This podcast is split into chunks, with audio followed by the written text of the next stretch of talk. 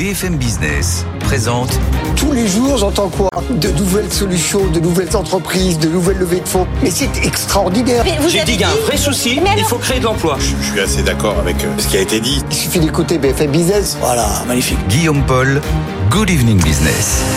18h, il est bientôt 18h. Soyez les bienvenus dans Good Evening Business. Dans l'actualité ce soir, on a des marchés qui sont en train de s'enflammer un peu partout dans le monde depuis quelques heures. Et on dit merci qui? On dit Nvidia, l'américain, qui a publié hier soir des résultats annuels absolument phénoménaux. On va retrouver Étienne Braque à Euronext dans un instant.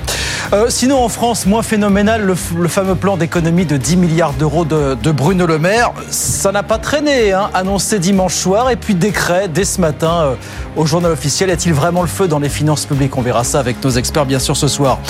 On parlera de l'année très éprouvante d'Auchan dans la grande distribution, du patron de la SNCF qui tend la main au syndicat, puis on parlera cinéma dans 10 minutes c'est Nicolas Sédou, le président du conseil de surveillance de Gaumont, qui sera l'invité d'Eddie Chevrillon. Vous n'êtes pas sans savoir qu'on est à 24 heures de la cérémonie des Césars. Voilà le programme, non exhaustif bien sûr. On est ensemble jusqu'à 20h. Bonne soirée. Good Evening Business, le journal.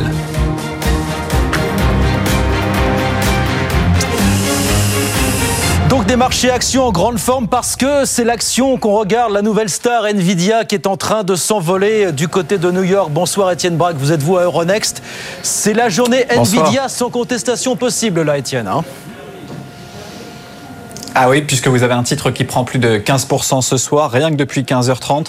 La valeur a pris 245 milliards de dollars de capitalisation boursière. Pour vous donner un ordre d'idée, 245 milliards, c'est la taille d'un groupe comme Adobe ou comme Netflix. Aujourd'hui, c'est quasiment 2000 milliards de dollars de capitalisation boursière. Nvidia, avec des résultats qui étaient très attendus, ils ont été publiés hier soir.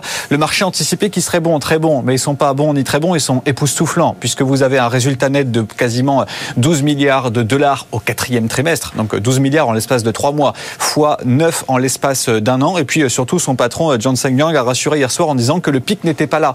La croissance sera encore là en 2024, en 2025 et au-delà, car il voit une demande stratosphérique dans l'intelligence artificielle, d'autant plus que vous avez un groupe qui est sur un monopole, donc qui vend ses cartes GPU plus de 40 000 dollars pièce. Et aujourd'hui, vous avez tous les géants américains qui, qui se les arrachent. Hein. Souvenez-vous, il y a un mois, vous avez Meta qui a passé une commande pour plus de 350 000 Donc vous imaginez, ça fait des milliards de dollars euh, dans euh, les carnets, avec un chiffre d'affaires qui est donc assuré dans les prochains mois, une marge qui est stratosphérique, 53% de marge nette c'est la marge la plus élevée de l'ensemble du secteur euh, technologique et c'est storytelling, elle emballe le marché.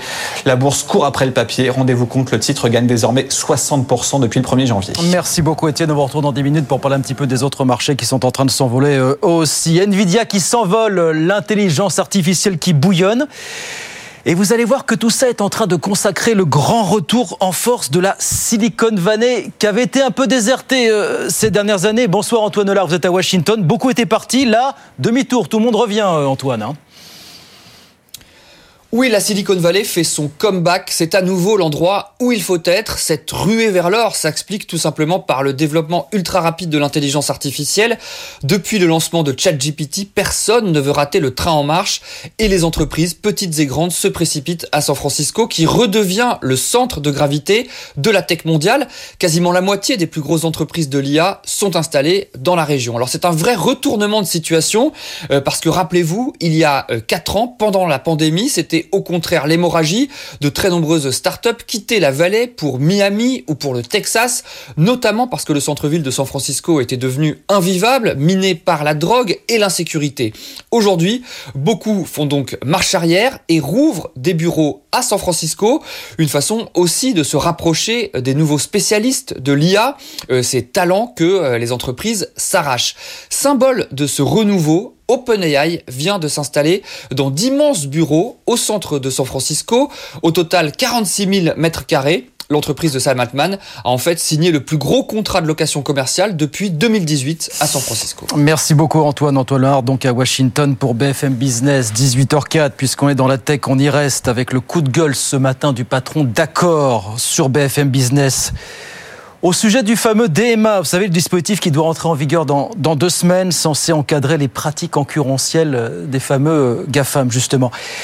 Euh, Sébastien Bazin l'a dit ce matin, l'idée à la base elle est bonne, sauf qu'au final elle risque de se retourner, entre autres, contre les hôteliers auxquels il appartient. Écoutez. Mais alors on demande à Google justement d'atténuer leur position dominante en faisant évoluer d'autres acteurs mm. euh, au sein de leur propre système de distribution. Le problème c'est qu'ils font évoluer exactement ceux qu'on ne souhaitait pas, c'est-à-dire les OTA, c'est-à-dire Booking, Expedia, Trivago, TripAdvisor, au détriment de toutes les chaînes hôtelières et tous les hôteliers et tous les restaurateurs. C'est débile. Ça s'appelle l'article 6.5. Ça a été rédigé à l'envers, où l'interprétation est faite à l'envers. Et donc tout ça est fait pour protéger ceux qui prennent le plus de risques, c'est-à-dire ceux qui ont des emplois, ceux qui doivent payer l'électricité et rénover leurs murs. C'est pas pour que les OTA entre eux américaines bénéficient. Non mais c'est un gros problème pour ah non mais c'est un gros problème parce que ça a été rédigé mal, euh, avec une interprétation qui est pas bonne, alors que les, le vœu du départ était la bonne initiative. Donc on est en train de se battre pour remettre les choses à l'endroit. Voilà, Sébastien Bazin, le PDG d'accord ce matin sur BFM Business. On a beaucoup de résultats d'entreprises qui sont tombés aujourd'hui en, en France. Ça va mal, notamment pour Auchan, qui est repassé dans le rouge l'an dernier avec une perte de 379 millions d'euros. Pauline Tadevin. Résultat déceptif, décevant, difficile. Les qualificatifs ne manquent pas du côté de la direction d'Auchan au sujet de 2023.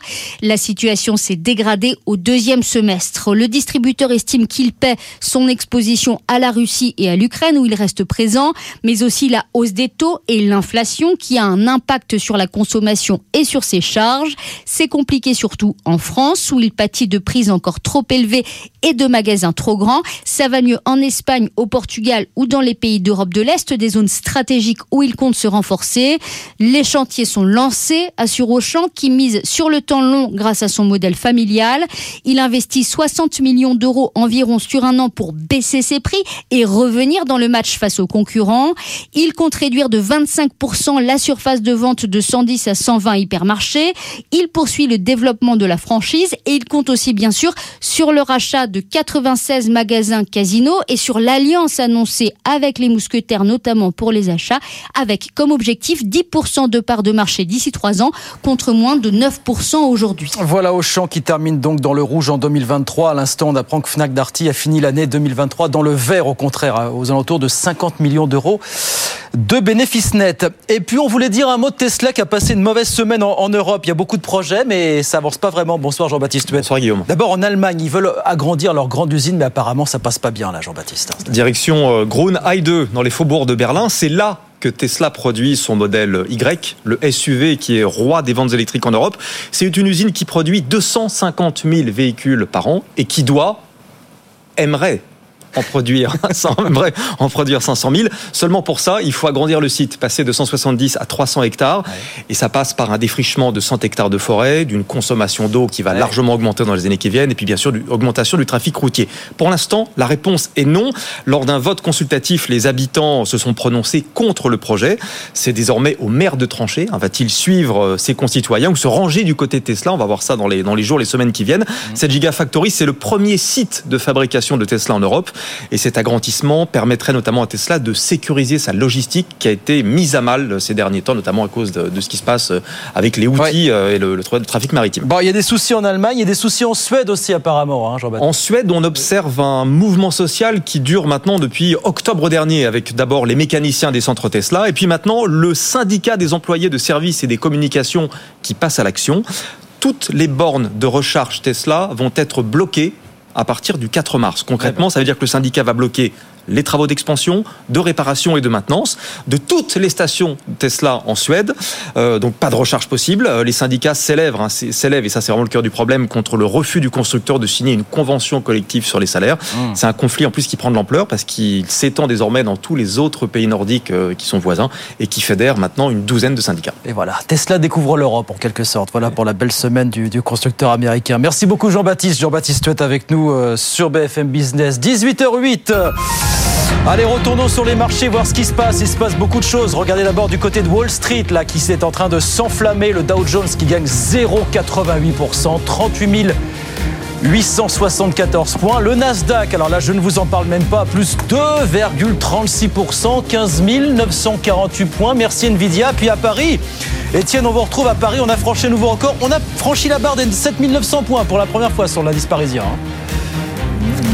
Pour la première fois, souvenez-vous, vendredi, c'était pour la première fois les 7800 points. Donc ça va très vite. Nous sommes désormais à un gros pourcent des 8000 points. Cette barre symbolique qui se rapproche. 7911 points ce soir à la clôture. C'est une hausse de 1,3%. Record à Paris, record pour le DAX à Francfort, record pour le Stoxx 600, record ce matin pour le Nikkei au Japon. Bref, la plupart des grands indices mondiaux sont sur leur plus haut, avec certes Nvidia, mais aussi toute une flopée de résultats d'entreprise qui, malheureusement, sont un petit peu passés sous les radars aujourd'hui. Mais regardez ce que nous dit AXA, qui est très optimiste pour cette année, qui va redistribuer 75% de ses résultats à ses actionnaires. La valeur gagne 2,8% à 32 euros. Vous avez Engie qui gagne un peu plus d'un pour cent. Orcac 40, Soprasteria qui gagne quasiment 10%. Bureau Veritas plus 7%. Accor qui publie pour la première fois un excédent brut d'exploitation supérieur au milliard gagne 6,5% à 40,15 euros. Bref, des résultats qui sont solides, qui propulsent les indices sur des plus hauts. Et tout ça, bien sûr, ça fait plaisir eh bien, euh, à la bourse hein, qui retrouve et qui euh, efface les pertes de ces dernières semaines. Le rallye de fin d'année qui se poursuit, donc plus 1,3%, 7911 points ce soir pour le CAC 40. Merci beaucoup Étienne. Étienne Braque, Euronext pour BFM Business. 18h10, on parle cinéma dans un instant. C'est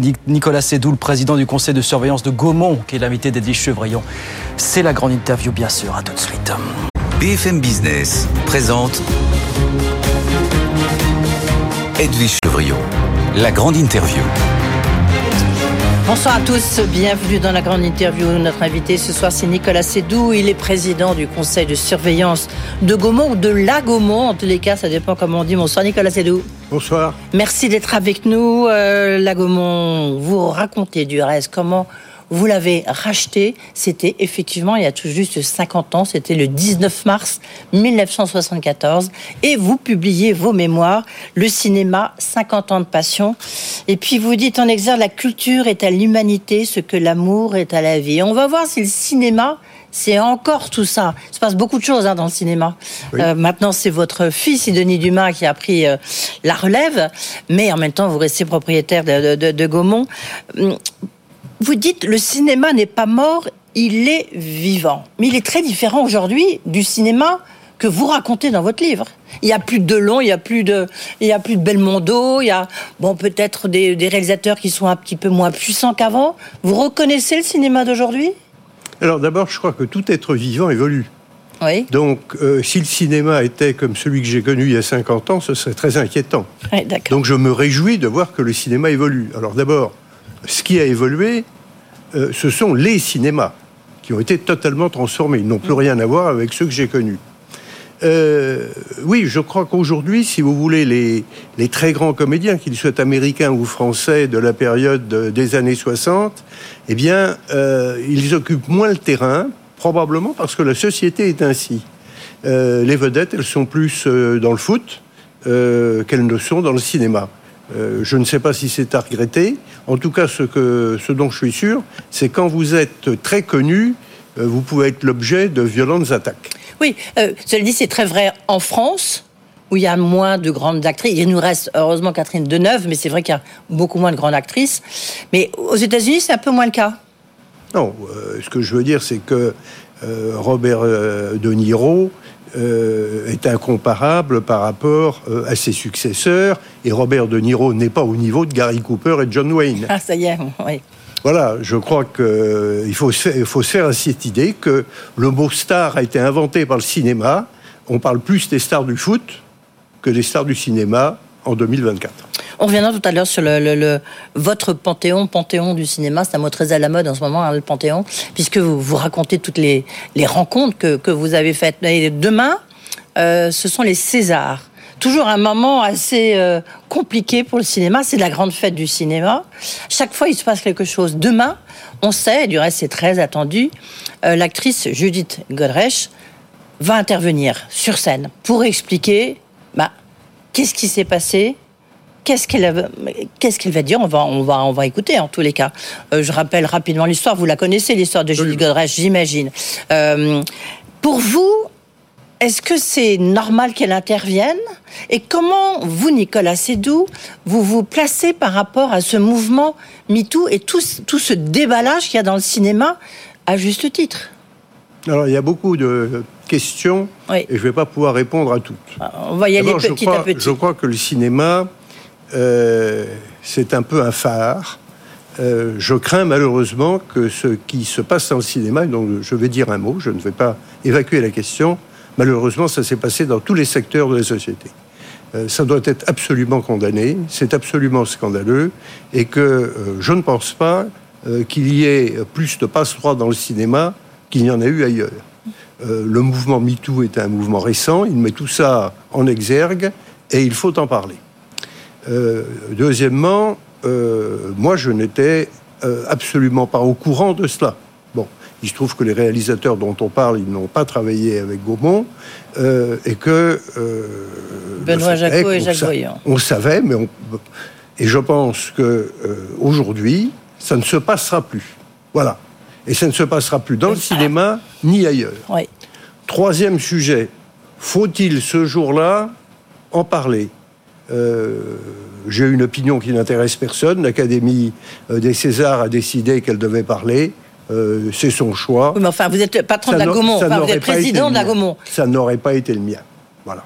Voilà, d'accord. Vous êtes le choix qui a été fait Je, pense, je pense que n'est pas le vôtre. ce dont parle Judith Godrèche, c'est une affaire de cour d'assises. Hmm. Ce n'est pas l'affaire des Césars. Voilà. Au moins, ça le mérite d'éclair. Le...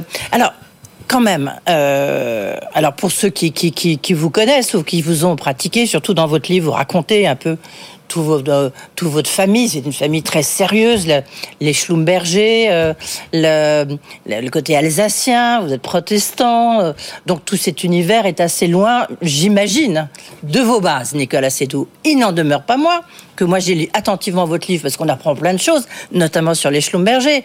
Mais j'ai regardé la partie plutôt sur le cinéma. Vous avez côtoyé tous les plus grands euh, producteurs, euh, réalisateurs et acteurs. Et vous avez des phrases quand même qui sont assez fortes. Euh, J'en prends une. Un séducteur n'est pas forcément un macho. Il faut être. euh, euh, il peut être aussi son pygmalion. Ça, c'est à propos de Christian Vadim, de Roger Vadim, pardon, de Roger Vadim. Et vous énumérez toutes les femmes qu'il a mis dans son lit. Vous parlez à plusieurs reprises. Vous parlez de ce rôle, de ce rapport qui existe entre les acteurs, les producteurs, les réalisateurs et les actrices.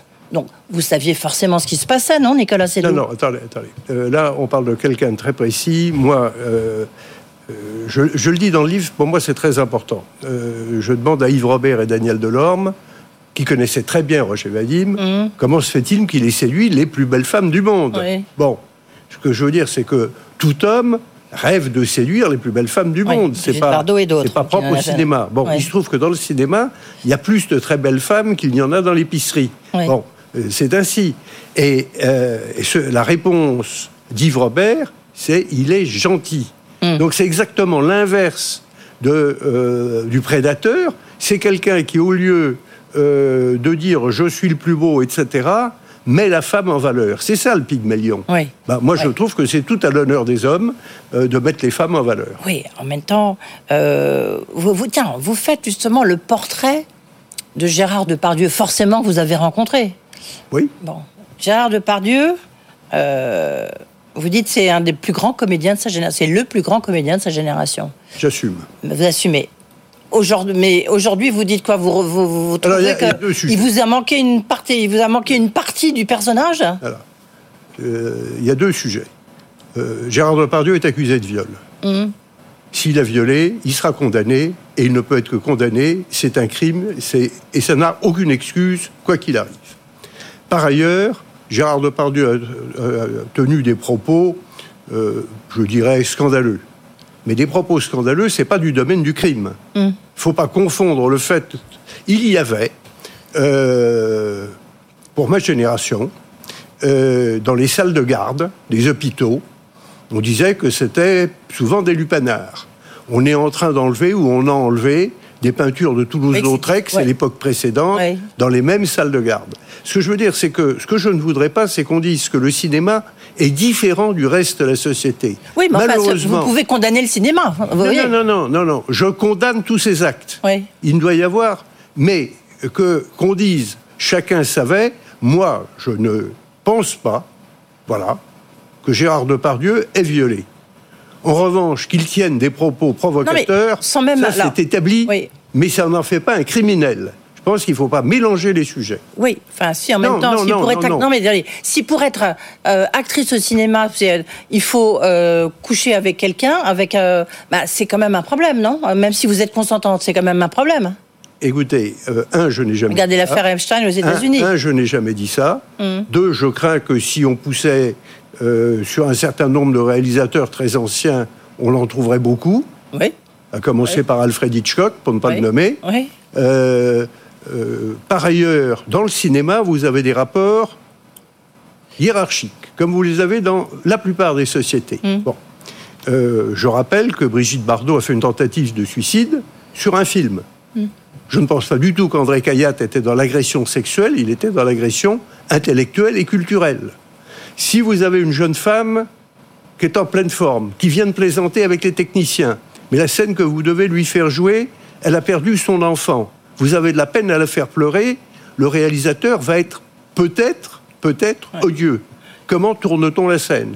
Donc, le cinéma, c'est la fiction. Et la fiction, ce n'est malheureusement pas toujours le bonheur qu'on demande, c'est-à-dire de faire de quelqu'un qui est triste quelqu'un d'heureux, mais voilà. Euh, Nicolas Sédou, est-ce que pour vous, vous racontez une période, parce que très intéressant, euh, euh, bah, vous avez racheté donc la Gaumont, ça n'a pas du tout été simple, ça n'a pas été un long fleuve tranquille, on peut dire ça comme ça. Y a un moment, vous dites, vraiment, il y a une décennie, la décennie du souffle, la décennie catastrophe, c'était 1993, euh, 2000, euh, euh, non, 1000, euh, pas 1900, oui, euh, 1985, 1992, parce que c'était le moment de la libéralisation de tout le secteur audiovisuel. Il y a eu la création de Canal, de la 5, il y a eu la privation de TF1, etc. Et à ce moment-là, ben, pour le cinéma, ça a été un peu, euh, ben, ça a été vraiment une période de vache maigre. Aujourd'hui, vous diriez que la télévision, avec les séries où Gaumont est très très présent, est-ce que c'est un appui ou c'est une concurrence déloyale? Non, il n'y a sûrement pas de concurrence déloyale. Il est évident que euh, le cinéma a inventé l'image, il en a eu le monopole pendant 50 ans, il a vécu en duopole pendant euh, 50 ans avec la télévision, et aujourd'hui, euh, c'est un nain au milieu euh, de Gulliver avec beaucoup d'S. Euh, et je pense qu'il a sa place. Parce qu'il y a cette particularité, cette exception, c'est que les œuvres cinématographiques, on les voit d'abord dans des cinémas, c'est une émotion collective, c'est une émotion partagée. Quand on va au cinéma, on a envie d'y aller, et quand on revient, soit on est déçu, et j'ai le regret de le dire, et le film il est mort, soit au contraire on est enthousiaste. Et donc le cinéma, c'est l'accès à la culture très souvent de ceux qui n'en ont pas. Et donc je crois absolument que dans cet univers médiatique où les écrans sont partout, eh bien le cinéma a sa place aujourd'hui et l'aura demain. D'ailleurs, l'année 83 montre qu'après deux années de Covid, où quand même les salles ont été fermées la moitié du temps, les spectateurs étaient de retour dans les salles. 2023, et donc je, oui. Je suis tout à fait optimiste sur l'avenir du cinéma. D'accord, donc pour vous, il y a, pas- au, au contraire, ça peut être tout à fait complémentaire. Tiens, euh, puisque vous parlez de la, la culture est à l'humanité ce que l'amour est à la vie, Rachida Dati, ministre de la Culture, vous en pensez quoi? Elle dit il faut démocratiser, il faut sortir Non, non, de alors cette espèce d'élitisme. Je pense une première chose, c'est que le fait de nommer à la culture une personnalité politique connue, c'est excellent pour la culture.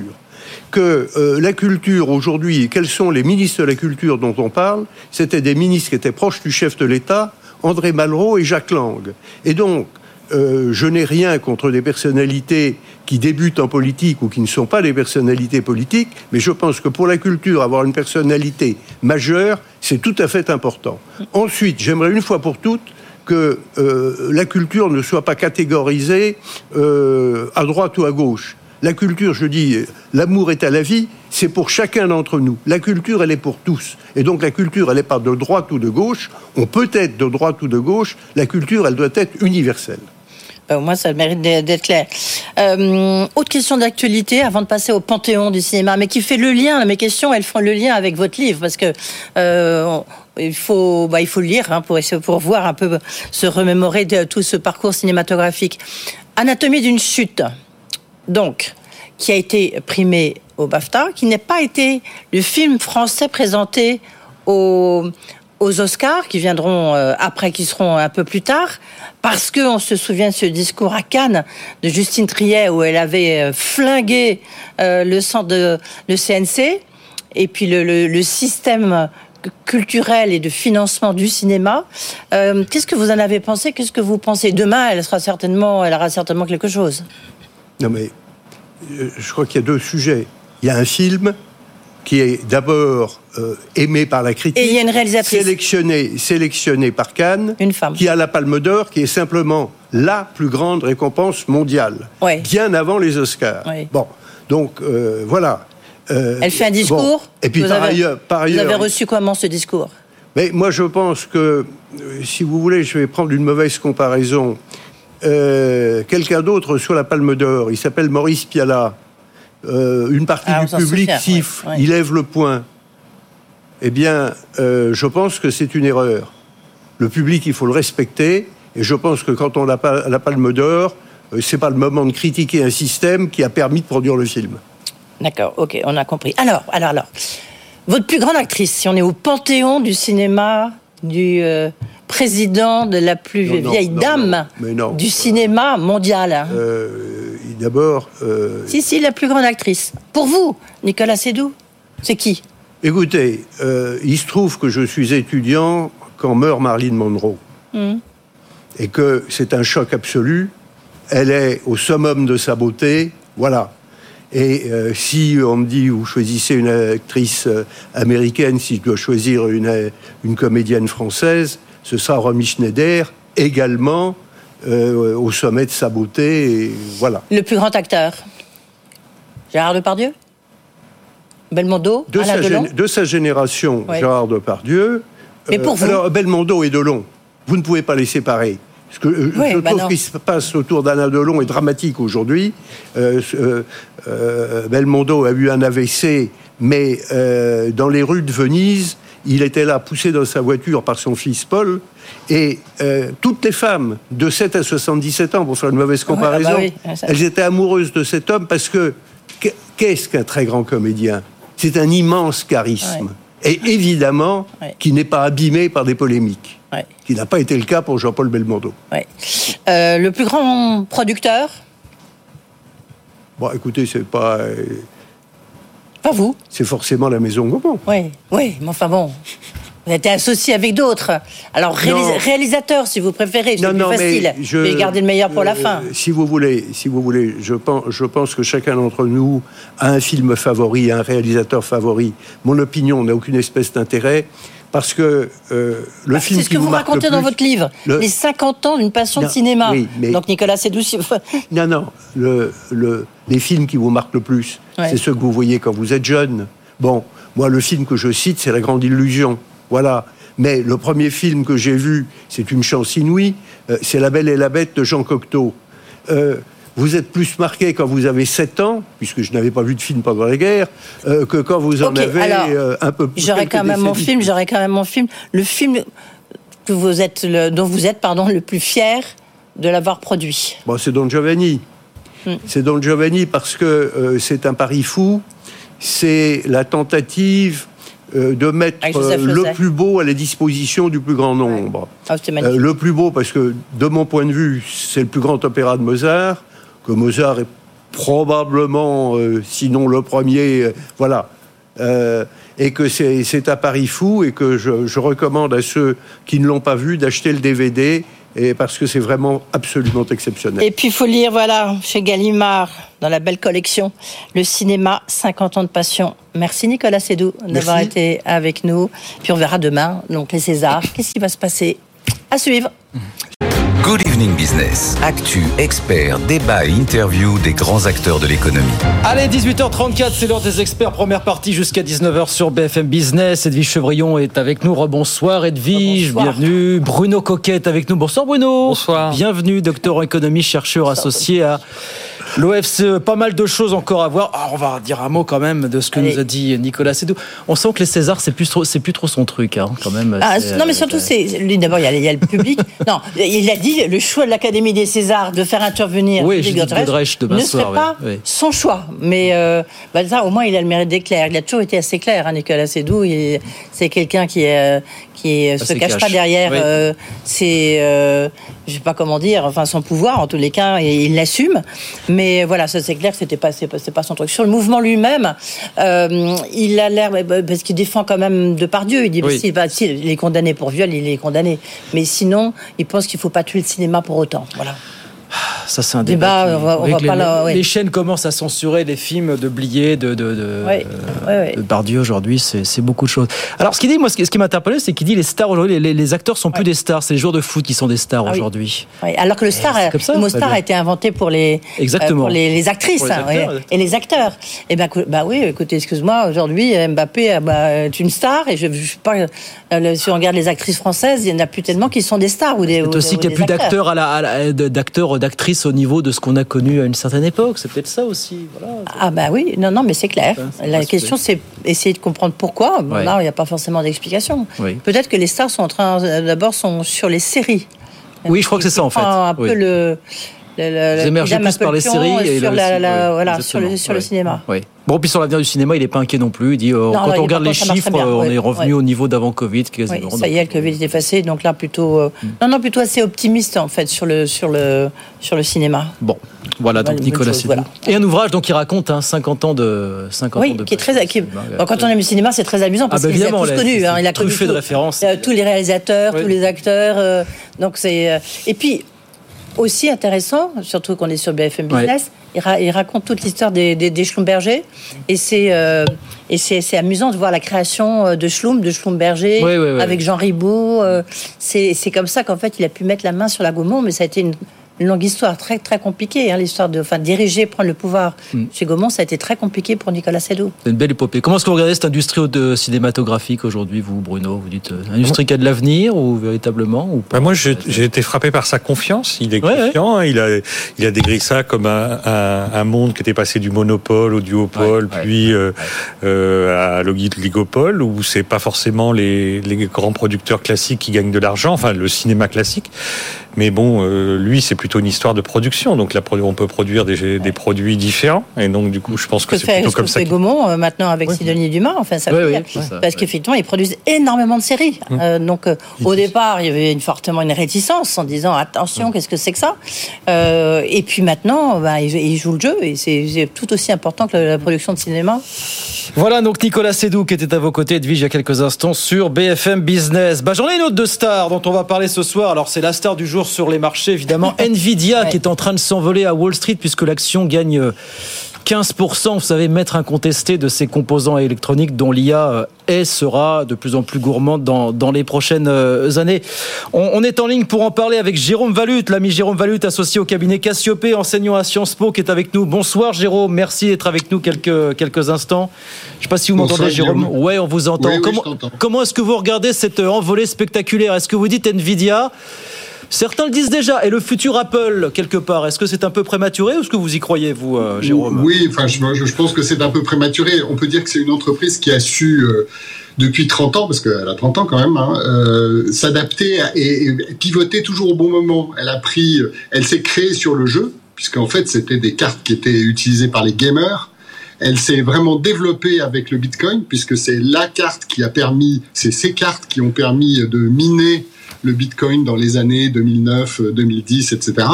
Et D'ailleurs, il y avait une pénurie à ce moment-là et on assistait dans les forums à des, des, des disputes entre les joueurs et, et les mineurs de Bitcoin parce qu'ils n'arrivaient plus à trouver le, les.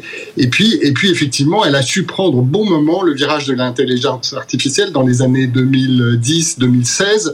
Euh, en créant une nouvelle architecture qui fait qu'aujourd'hui tout le monde s'arrache ses cartes. Une, euh, une H100 ça vaut 40 000 euros et euh, Meta qui est très très en retard sur l'intelligence artificielle, on a, on a commandé 350 000 à livrer avant la fin de l'année. C'est un contrat de 14 milliards. Voilà. Donc effectivement, euh, c'est une entreprise qui a un avenir fort jusqu'à la prochaine étape, qui est sans doute l'informatique quantique. Mais quand est-ce que ça va arriver, on n'en sait rien. Vous, vous restez avec nous, euh, Jérôme, quelques instants. Bruno, comment est-ce que vous regardez la, la, la nouvelle star, le phénomène Nvidia, qui n'est pas une entreprise euh, né de la dernière pluie, comme le rappelait Jérôme à l'instant finalement. Hein. Euh, D'abord une remarque futile, on peut réussir avec un nom imprononçable.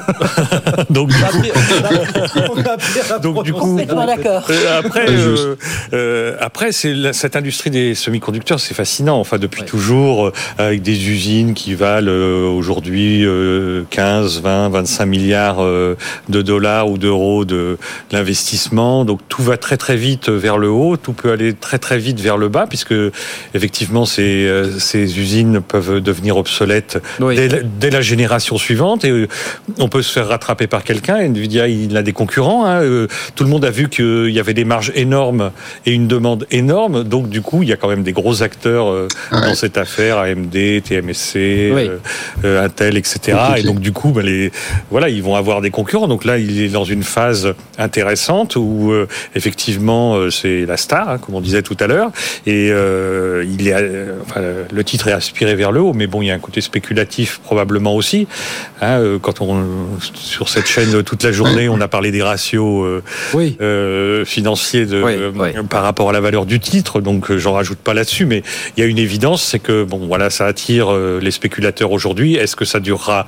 C'est pas sûr, et puis surtout, il va y avoir des concurrents. Alors justement, alors je, je cite le, le, directeur, le fondateur d'NVIDIA aujourd'hui qui s'appelle Jensen Huang qui a dit NVIDIA a permis l'émergence d'une nouvelle, nouvelle ère informatique, celle de l'IA générative. Rien que cela quand même. Ouais, mais juste maintenant, il faut savoir s'il a monté jusqu'au ciel, hein, parce ouais. que là, ils ont fait des prévisions pour euh, euh, l'année prochaine, même très... Non, pour le prochain trimestre, oui. euh, encore plus forte, 24 milliards, donc ça fera un chiffre d'affaires de 100 milliards. Est-ce qu'ils vont, est qu'ils vont y arriver ou pas?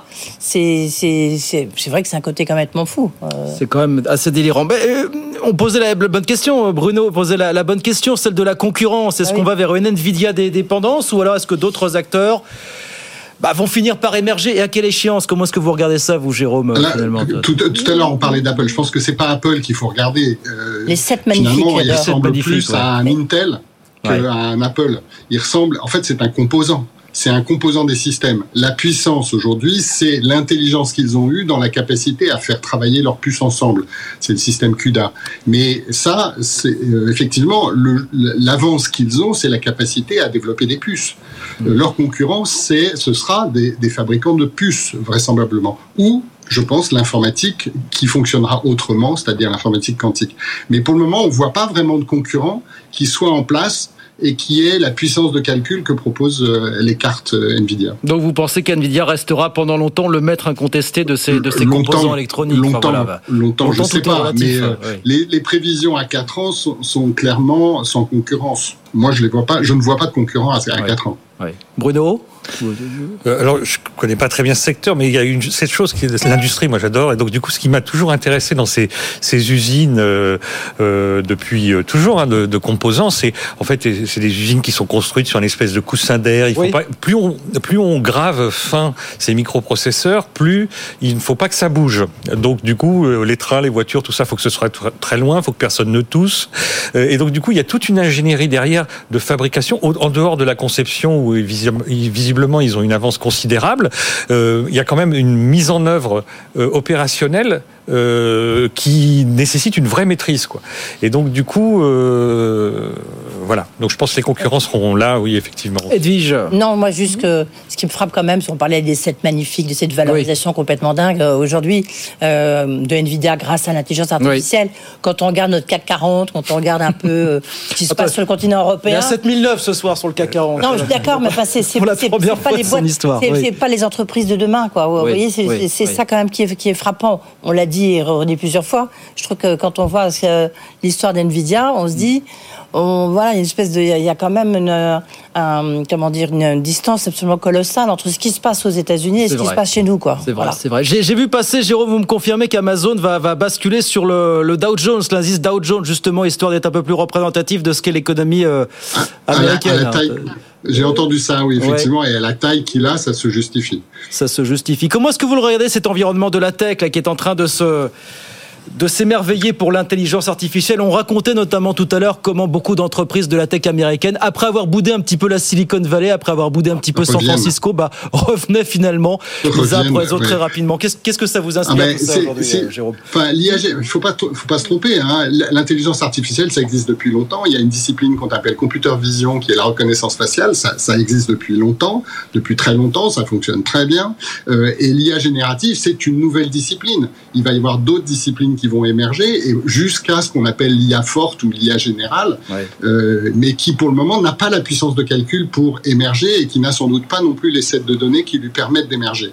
Donc euh, on est au début, je, je, pense que la révolution de l'IA est une révolution aussi copernicienne que celle de l'arrivée de l'informatique dans les années 80 mmh. euh, dans, dans, dans les entreprises. Mmh. Ça va bouleverser euh, mmh. complètement euh, la relation que l'on a à, à l'information et à la capacité à générer cette information.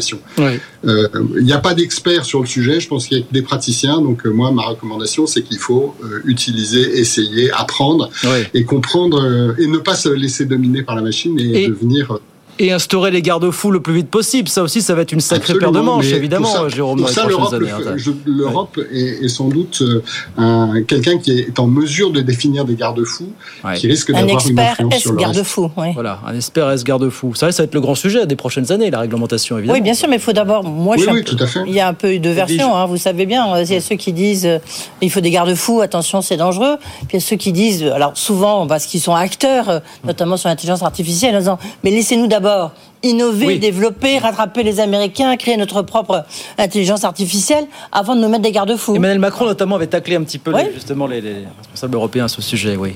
Mmh. On met des barrières d'abord et on innove après. Bruno, non, pour vous, c'est le. Comme oui, le grand un peu le travers européen, c'est ce que disait Edwige à l'instant. Hein. C'est, euh, on s'occupe d'abord de la réglementation avant de s'occuper de l'innovation. Bon, c'est, ouais. euh, voilà, c'est assez classique. Ça explique peut-être aussi ce que disait tout à l'heure au début, c'est-à-dire l'écart de performance colossal mmh. entre le les. la tech euh, dans la finance euh, française et. Oui, enfin dans tout, à peu près tous les secteurs. Ouais. Puis ce qui est frappant aussi, c'est quand même qu'il y a de l'argent à, qui s'investit un peu partout dans ces places financières. L'économie, pas aux États-Unis, mais ralentit. Mmh. Et euh, quand même, il y a énormément d'investisseurs euh, en bourse. Alors c'est l'époque des résultats, les résultats sont bons. Ah, bon. Les résultats sont bons Donc oui. euh, c'est peut-être euh, la saison, mais pour conclure, Jérôme, euh, on disait Nvidia donc vedette du jour, vedette du moment, qui vole un peu la vedette aux traditionnels Gafam. Il y en a qui s'en sortent plus ou moins sur le champ de l'intelligence artificielle à l'heure actuelle, très clairement, euh, Jérôme. Hein. Oui, oui, ben, le, le, le, champion pour le moment, ça reste Microsoft Bien associé sûr. à OpenAI. Hein. Ouais, ouais. Euh, on, on, attend de voir ce que va devenir Gemini. Euh, et le grand perdant pour le moment, c'est Meta, mais il faut se méfier. Hein. Meta, quand il met beaucoup d'argent sur un sujet, il arrive à avancer vite aussi. Hein. Donc euh, voilà, les acteurs sont là, et, et, et sans doute s'il y en a qui émergent, euh, les gros sont là pour, je dirais, les, les, les rattraper il y a un trésor de guerre aussi suffisant pour investir et puis pour acheter le cas échéant les, les, acteurs qui seraient. On attend un peu Apple aussi sur le sujet, mais ouais. pour le moment, on ne les voit pas émerger, on ne les voit pas sortir. Voilà donc pour Nvidia qui est en train de battre des records, évidemment, du côté de Wall Street. On va suivre ça, évidemment, toute la soirée sur, sur BFM Business, dans Tech Co, notamment à partir de, de 20h avec euh, François Sorel. Merci beaucoup, Jérôme. Merci d'avoir été avec nous. Jérôme Valut, associé au cabinet Cassiopée, enseignant à, à À très vite, avec plaisir, sur, euh, sur BFM Business. On va revenir en France avec euh, des préoccupations. Bon, vous allez me dire d'un seul coup, c'est beaucoup moins Star System. Le plan d'économie à 10 milliards d'euros annoncé par Bruno Le Maire, c'était dimanche soir. Ça a été très très vite puisqu'un décret actant tout ça est paru ce matin au, journal officiel. Écoutez, tiens, Bruno Retailleau ce matin pour les Républicains qui dit que 1, 10 milliards c'est pas assez, 2, qu'il faut être plus ambitieux et mener ce qu'il appelle une vraie réforme de l'État. Écoutez ce qu'il disait ce matin sur BFM TV trois choses. Un, on a plus de 1200 agences qui nous coûtent plus de 60 à 70 milliards d'euros. Il faut réduire drastiquement euh, et ce sont des milliards et des milliards les agences. Deuxième chose, faire en sorte que on puisse recourir à du privé. Ce matin, Beaucoup de collégiens, de lycéens en France ont été euh, emmenés au lycée et au collège, non pas avec des cars qui dépendent des régions, mais avec des cars qui sont gérés par des entreprises Le monopole de l'intérêt général, ça n'est pas seulement l'État. Il faut que l'État puisse faire travailler ce les entreprises. Vous estimez que ce modèle-là, il devrait se décliner donc sur d'autres services Bien sûr, mais bien sûr. Autre chose. Troisième idée, euh, il faut faudra quand même les payer. En même temps, ces entreprises privées. Bien sûr, mais elles sont plus efficaces. Mais elles sont plus efficaces. Regardez la SNCF. Bon, Euh, Mais troisième la sur la réforme de l'État. Il faudrait carrément la, la- la privatiser, la SNCF Non, il faut la mettre en concurrence, ce que des régions, ce que la mienne fait. Euh, mais, mais les conditions de mise en concurrence, je trouve, je les trouve encore beaucoup trop contraignantes. Troisième idée sur la réforme de l'État. Pourquoi avoir uniquement des fonctionnaires sous statut? Il faut avoir des contractuels. Parce que les euh, besoins peuvent changer, donc on peut les former, les adapter, les déplacer, et je pense que c'est important. Et puis il y a le système social. Le système social, ça n'est pas qu'il est trop généreux, c'est qu'il est laxiste. Voilà. Il nous, fait, un peu le grand Big Bang version Fillon en 2017, là, quand même, Bruno Retailleau. hein. C'est un petit peu la. la- Oui, ou version Emmanuel Macron à certaines périodes aussi. Hein, donc, euh, Au on- début du quinquennat. Au début début du du premier quinquennat. Bon, après, il y a des retours de flamme de temps en temps quand même. Euh, Bon, il y a plein de, en même temps, il y a plein de choses, euh, Plein de choses. vraies. Et puis, euh, je le dis souvent ici, moi, je crois que euh, le principal problème, c'est que l'État est inefficace. Hein, euh, euh, L'efficience de la dépense publique. Oui. C'est l'efficacité de l'État, quoi. Oui. Il faut absolument. euh, Oui, le, le point c'est qu'on est le pays qui a le plus augmenté sa dette depuis 2019 et euh, en même temps qui a des résultats au mieux dans la moyenne européenne. Au pire, comme pour le taux de chômage, plutôt euh, dans le- la queue du peloton. Donc euh, Bruno Le Maire euh, restera comme le ministre de la dette quand même d'une certaine manière, parce qu'il va pas inverser ce phénomène euh, à court terme. Donc les 10 milliards là, par rapport à, à l'ampleur euh, du problème, c'est rien du tout. Donc euh, euh, déjà, il faut absorber un petit peu le- les écarts qui se sont créés sur l'année dernière, puisqu'il y a eu un peu moins de recettes fiscales, donc il faut, il faut combler un peu le trou. Et puis euh, là, là, sur cette année, ce qui est compliqué, alors d'abord, on a eu euh, des 49.3 pour voter la loi de finances, donc là, on le paye parce que du coup, ça n'a pas été discuté. Le décret, il est par définition pas discuté par le Parlement. bah oui. Et C'était euh, fait, pour, hein, parce que comme il n'y avait pas de collectif budgétaire pour éviter un autre 49.3, Oui, mais le, le point, c'est qu'il nécessite d'autres décrets. C'est-à-dire que les 10 milliards, ils, se, ils se portent pour certains sur des dépenses courantes, euh, sur des dépenses de consultants, par exemple, où on peut, peut couper sans décret. Mais après, on a des dispositifs. Donc, euh, la, ma prime ou dans le domaine de l'emploi, il, il faut des décrets pour modifier les critères de, de- de ces dispositifs. Et ça, il est clair que ça va ruer dans les brancards parce que quand on regarde, c'est 1,7% des Ouais, dépenses, ouais, mais par euh, secteur, c'est 10% du côté travail-emploi, mais c'est 30% pour certains postes quand même. C'est hein, sur euh. l'ampleur de l'effort que ça laisse songeur, et puis sur, la méthode, c'est vraiment du rabot. Effectivement, vous avez un milliard dans le poste euh, emploi, dans l'aide à l'emploi, 900 millions dans la recherche et l'enseignement, 740 millions dans l'aide publique au développement, 300 millions dans l'aide à l'accès au logement, police nationale 134 millions, administration pénitentiaire 118 millions. Voilà, comme ça, ça se passe. Ah oui, et puis en même temps, pour la police nationale, en même temps, on recrute parce qu'on a besoin de plus de voilà. Et voilà, et voilà. C'est sûr, mais il faut bien, si vous voulez trouver 5 milliards, il faut bien le taper un peu partout.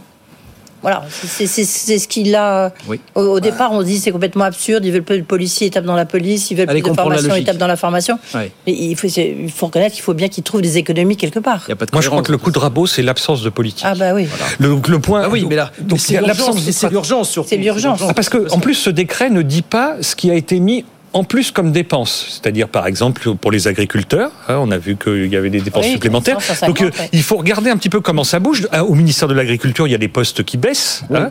Euh, la recherche spatiale, c'est moins 30%, par exemple. Donc, euh, du coup, est-ce que les astronautes vont manifester Alors, il n'y en a pas beaucoup. Au moment où on dit qu'il faut relancer le spatial, Voilà, parce donc- que justement la, Donc, euh, la concurrence ouais. est là. La culture, nos amis de la culture vont s'apercevoir qu'il y a des coupes qui sont qui atteignent 10% sur certains secteurs. Et donc du coup, le, euh, le, euh, le problème, c'est qu'il faut prendre chaque programme de la loi de finances, regarder ce qu'il y avait en LFI, en loi de finances initiale, et regarder comment ça impacte qui ça impacte, comment, et qui est épargné, ça c'est un vrai sujet aussi, euh, et surtout derrière réécrire des décrets, parce que sur la formation professionnelle, par exemple, si on, met un reste à charge sur le, le compte personnel de formation, Oui. bah, du coup, il faut écrire un décret. Ça se fait pas comme ça du. euh, Là, c'était vite. Hein. Donc ça arrête tout? Oui. Non, je- bah, sur le compte euh, personnel de formation, je pense que pendant quelques temps, ah, ça, il n'y aura aucune décision qui va être prise en attendant que les décrets soient appliqués. Non, mais les- ça peut précipiter les choses aussi. C'est-à-dire que ça dépend si on fonctionne à guichet. euh, Là, pour le moment, on est à guichet ouvert sur certains dispositifs. Ouais. S'il s'agit de fermer ces guichets, bah, il peut y avoir une précipitation. C'est-à-dire que tant que le décret qui donne, qui, qui dit qui a le droit de venir au guichet demander son, sa subvention n'est pas écrit, euh, le crédit n'est pas coupé en quelque sorte. On peut avoir un dépassement budgétaire. Ouais. Sauf, euh, On peut avoir aussi le fait d'avoir de l'autre côté du guichet quelqu'un qui dit bah, attendez, on ne sait plus très bien qu'est-ce qu'on Ouais. peut donner ou pas donner. Ah oui, mais là, là, là c'est encore un petit peu plus problématique. C'est Bah oui, on arrête tous sans écrire le, le décret. Et donc du coup, on a, euh, sur certains dispositifs, on peut avoir des problèmes de droit. C'est-à-dire, euh, le décret donne un droit. On peut revendiquer ce droit. Ce n'est pas le fait que le guichetier soit malade euh, ou euh, ait reçu un ordre bizarre euh, qui peut faire qu'on n'a pas ce droit. Et donc du coup, ça se regarde d'assez près. Voilà. Donc là, si je compte bien, on est déjà à plus de 20 milliards d'euros d'économies sur 2024 versus 2023. Et on nous annonce déjà qu'il faudra trouver au moins 15 milliards l'année prochaine. Vous voyez les signaux noirs qui s'accumulent déjà en vue de la préparation du budget 2025. On lisait hier dans la presse qu'on réfléchissait à ne pas indexer les pensions de retraite et les prestations sociales à hauteur de l'inflation pour l'an prochain. Voilà. Ah, c'est- sûr, oui. Thomas Cazenave qui disait il, y aura, il, y aura- il faudra qu'il y ait un débat à ce niveau-là, forcément. Voilà. Lorsque vous voyez le, le coût, euh, les 14 milliards qui ont été versés pour justement euh, rehausser euh, les petites retraites, sans doute important, euh, même essentiel pour euh, ceux qui les touchent, les perçoivent. Mais en même temps, le coût de 14 milliards est quand même gigantesque. Euh, il y a quand même eu des dépenses qui ont été faites. Il y a ces 14 milliards. La, la suppression de la taxe d'habitation, c'est- sans doute ce qui restera comme la, la, la, la tâche sur le, le, le quinquennat de- d'Emmanuel Macron, parce que ça a coûté extrêmement cher. Et surtout, Donc, ça a des réactions en chaîne. qui avec ne des réactions en pas. chaîne, ça, c'est un qui fait que, in fine, le, le résultat, l'effet, Oui, oui. il n'est pas aussi, euh, il est nul. Enfin, bah, peut-être nul, c'est un peu exagéré, mais en tous les cas, il est euh, bien, bien moins important que ce qui était Taxe euh, prévu. d'habitation, redevances et j'en passe les meilleurs. Bon, on agit pour que les agences de notation fassent preuve de mansuétude d'une Il fois. s'en sortira pas à 10 milliards. C'est c'est pas 10 milliards qui vont changer Je la rappelle, vie. hein. Fitch Moody's le 26 avril, euh, Standard Poor's le 31 mai, donc quelques jours, une dizaine de jours avant les élections européennes. hein. Voilà. Alors après, il y a les agences de notation, il y a le spread de taux. Ce qui est important, c'est le spread de taux. Ah oui, hein. donc euh, euh, on verra ce que, ça donne. Mais on va déjà se faire engueuler à Bruxelles avant. C'est, puisque là, euh, au Conseil de printemps, puis euh, au mois d'avril, normalement, on va examiner. Ouais, enfin, on est. euh, non, beaucoup de pays européens ont amélioré On leur situation de finances publiques, que ce soit la dette ou le déficit, oui. depuis ah, par rapport à avant le Covid. Italiens et Espagnols seront sous les 3%. Non, mais euh, le problème, c'est les gros pays. Oui, d'une part, mais les gros pays ont un peu tiré l'Europe vers le bas. euh, bon, l'Allemagne, la France, l'Italie, l'Espagne. Mais quand vous regardez des pays comme le Portugal, comme les Pays-Bas, euh, donc pas seulement des paradis fiscaux, on va dire, comme l'Irlande, euh, vous, vous vous apercevez qu'ils ont amélioré leur situation budgétaire par rapport à avant le Covid. C'est-à-dire, ils ont absorbé tout le- la bulle Covid plus des, des efforts supplémentaires. Et ils sont toujours vivants, hein, euh, donc euh, voilà. Nous ferons donc taper sur les doigts a- les agences de notation dès le printemps. Voilà, on suivra ça. Ça promet un été passionnant, plus la campagne des Européennes, évidemment. Voilà, bah, c'est terminé pour ce soir, 18h56. Bruno, on vous retrouve dans un instant. Vous revenez avec nous jusqu'à 20h, bien sûr. Edwige, on se retrouve lundi prochain. Lundi prochain, il y aura quoi? Il y aura le sommet de l'agriculture avec Ah oui. l'intervention, le grand débat d'Emmanuel Macron Ah euh, oui. samedi. Donc, bah, une semaine, évidemment, euh, on en parlera beaucoup dans la grande interview. Je recevrai lundi, c'est Thierry Blandinière, le patron d'Invivo, Invivo, ouais, bien le, sûr, ouais. le géant de l'agroalimentaire.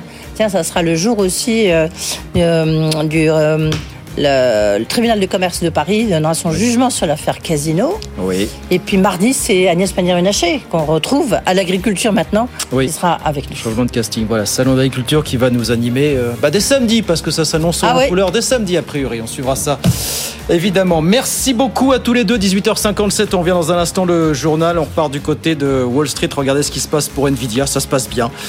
Et puis nos experts qui nous accompagnent jusqu'à 20h, évidemment. À tout de suite. Good Evening Business. Actu, experts, débat et interview des grands acteurs de l'économie.